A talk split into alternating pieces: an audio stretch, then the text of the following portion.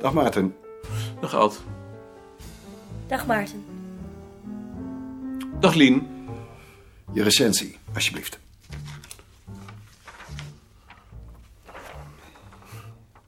De recensies van Koning worden steeds zuurder. Niemand kan- kan in zijn ogen nog genade vinden. Wat moeten we dan in godsnaam doen? Wat moet ik schrappen? Nee, Je hoeft niet te schrappen. Maar kun je me niet uitleggen waarom je mensen die wat van een buurt willen maken nu ook al verwerpt? Zullen we nou een kop koffie gaan drinken?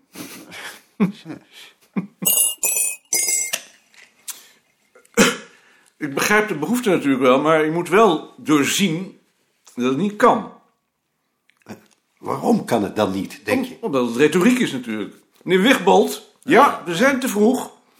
Eh, het is een projectie van onlustgevoelens. Mensen voelen zich bedreigd en omdat ze zich bedreigd voelen, zoeken ze de bescherming van zo'n kleine besloten gemeenschap. Maar zodra die gerealiseerd is, valt ze weer uit elkaar. Koffie? Koffie. Eh, Voor mij ook koffie. Ik dacht eigenlijk dat u staakte, meneer Wigbold. Kon geen plek vinden van mijn auto. Omdat de tram en de bus staken. Het zal wel. Waarom zou het dan weer uit elkaar vallen? Eh, omdat er in onze welvaartsmaatschappij te veel ontsnappingsmogelijkheden zijn. Saamhorigheid moet worden afgedwongen. En die krakers dan? Nou, Dat zijn kinderen. Toen ik nog studeerde, dacht ik ook dat ik samen met mijn vrienden buiten de maatschappij kon blijven. Je ziet wat er van geworden is. Nou, het schijnt dat ze onderling wel solidair waren. Heb je die woordvoerder gisteravond op de televisie gezien? Nou, wat was dat dan mee? Dat was een fascist. Vond je? Zoiets begint met anarchie en eindigt met fascisme. Misschien hebben de mensen daar dan ook wel behoefte aan. Oh, ongetwijfeld. Ik zeg niet dat er geen aardige mensen bij zitten. Heel aardige mensen zelfs. Beetje waarhoofdig misschien, maar ik vind het niet. Er zitten alleen ook altijd rotzakken bij die op macht uit zijn en hun wil opleggen. En als mensen dat nu eens prettig vinden, verwerp je het dan ook. He- Heb je daar een voorbeeld van? De familie van Heidi bijvoorbeeld. Dat zijn Duitsers. Mhm. Ze durven dat wel niet te zeggen. Maar ik denk dat een heleboel van zulke gewone mensen onder Hitler heel gelukkig zijn geweest. Dat is heel goed mogelijk. Maar dat verwerp je dus ook. Ik zou die mensen moeten kennen. Zullen we nog een kop koffie nemen? Heb je nog een kop koffie voor me, meneer Wigbold? Nog één? Nog één. Het is anders maar één kop per keer. Ik weet het. Van der Land vertelde een mooi verhaal. Hij is voorzitter van een kegelclub. En als hij binnenkomt, wordt geroepen de voorzitter. En dan staat iedereen op. En het eerste artikel van het reglement luidt... de voorzitter heeft altijd gelijk. En het tweede... en als hij geen gelijk heeft, dan treedt artikel 1 in werking.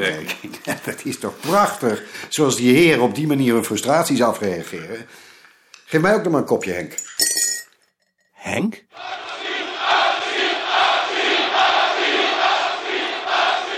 Beste vrienden en vriendinnen, het is fantastisch zoals we hier vandaag met zo'n 100.000 mensen bij elkaar zijn op de Dam.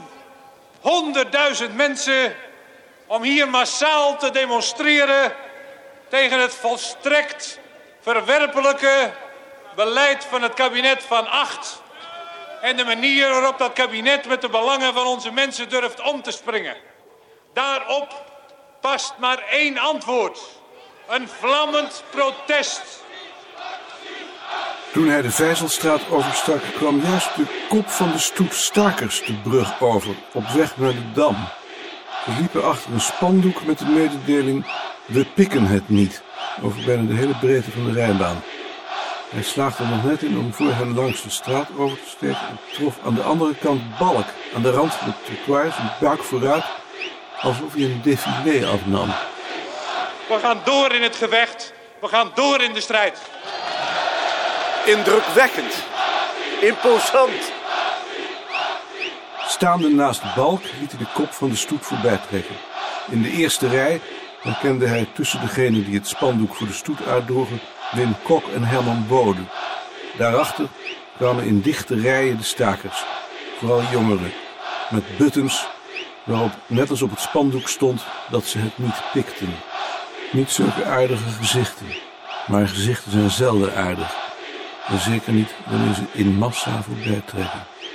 Mensen die meer wilden, hadden zijn sympathie niet.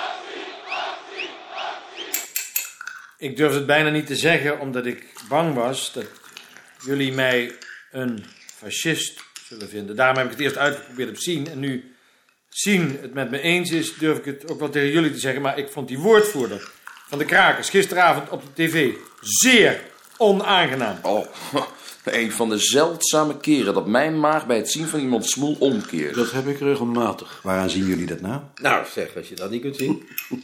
Haal je schoolgeld maar terug. Ik kan het echt niet zien. Moet je inderdaad je pet opdenken. Je hebt de oorlog er meegemaakt. Toen was ik nog maar net geboren. Nou, ik ook, maar ik zie het meteen. Maar wat vinden jullie nou eigenlijk van die staking? Prima. Tuurlijk.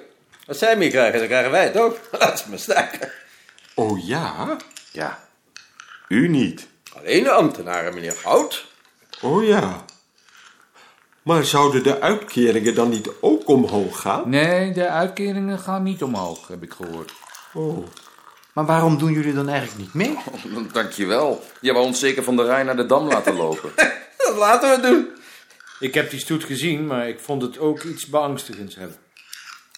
Echt waar. Nee, dat vond ik niet. Ik heb gehoord dat er 150.000 mensen meeliepen. 50.000? Dat kan niet. Kan dat niet? Ik zou niet weten waarom niet. Omdat ze dan nou nog in de Vijzelstraat zouden lopen. In die stoet van Piet Nak liepen in de tijd 20.000 mensen mee. En die duurde twee uur.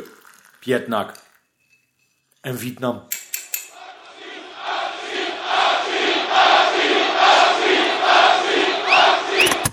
Maar waarom lopen wij nou eigenlijk echt niet mee?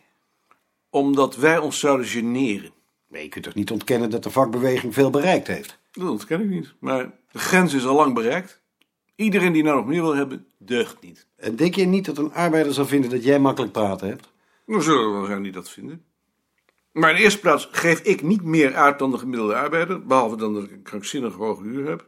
En in de tweede plaats vind ik dat ons salaris naar beneden zou moeten, naar het niveau van de bijstand. Ik weet alleen niet hoe ik dat voor elkaar moet krijgen. Je zou ontslag kunnen nemen.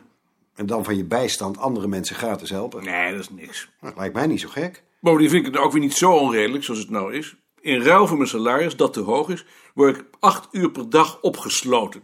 Dat is een moderne strafmethode voor mensen zoals wij, die op de maatschappij parasiteren. Maar dan mag je je werk ook niet leuk vinden. Hm, dat vind ik ook niet.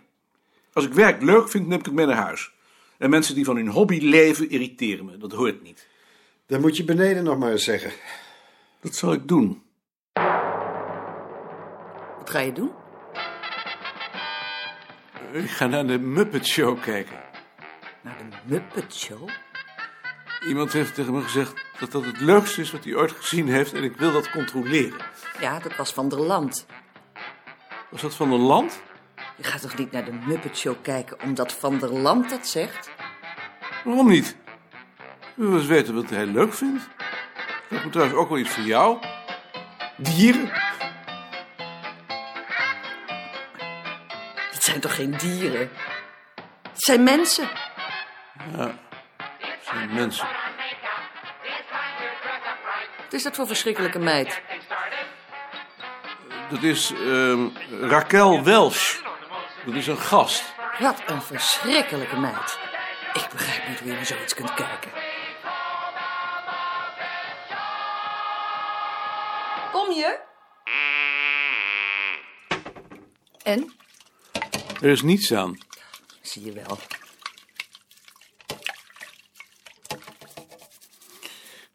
Ik denk dat wij niet meer van onze tijd zijn. Wij? Ik. Ik ben niet meer van deze tijd. De VARA en Radio Stad. Een verslag van de Kroningsdag. Wij gaan over naar Stan, Stan van Houken. Kinkerstraat, Hoekbilderdijkstraat. Ben je daar? Nou, kom maar. Stan? Dan kom er maar in. Hij reageert alleen op de stem van Frits Visser. Ja, dat is natuurlijk... Hij is afgericht op de stad. Ja. Jongens, kan ik erin komen? Jawel. Ja, Stan, je kan erin. Kom er maar in. we zitten in de uitzending. Eh, kun jij er iets over zeggen? Ja, ik ben hier net binnengelopen. Eh, Dat is? Hè? Wie ben je? Rob Heukels, collega. En eh, Rob, we kijken het. Vertel eens. Nou, ik kwam hier rustig aanlopen op de Kinkerstraat. Toen ben ik... Ja, wacht even. Want Stan? nu gaan eh, de ME in Ja, volle de raad. Hup, ME is hup. te paard. Dan gaan ze met paarden gaan ze in eh volle galop richting Krakers. Heikelin, jij kunt het beter zien. Alle ME'ers te paard gaan nu in volle galop richting Krakers, zoals Stan al zei. Waarom zeg je niets? Ik heb hoofdpijn. Hm. Maar dan kun je toch nog wel wat zeggen? Ik zeg 's ochtends toch nooit veel? Nee. Dat is juist zo verschrikkelijk. Je hebt geen idee hoe deprimerend dat is voor een ander. Net je vader. Die zei ook nooit iets aan het ontbijt. Mijn vader ontbeet altijd in zijn eentje. Nou, doe jij dat dan ook? Je kunt beter in je eentje ontbijten dan met iemand die nooit iets zegt.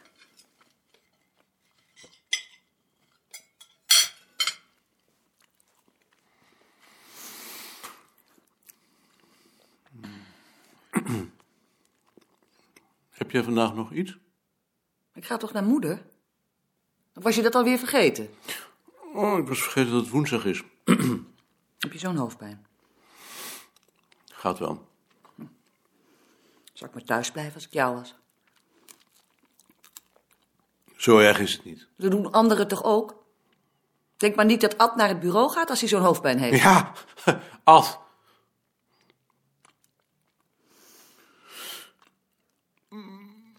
Moet ik nog boodschappen doen? Nee. Vandaag niet.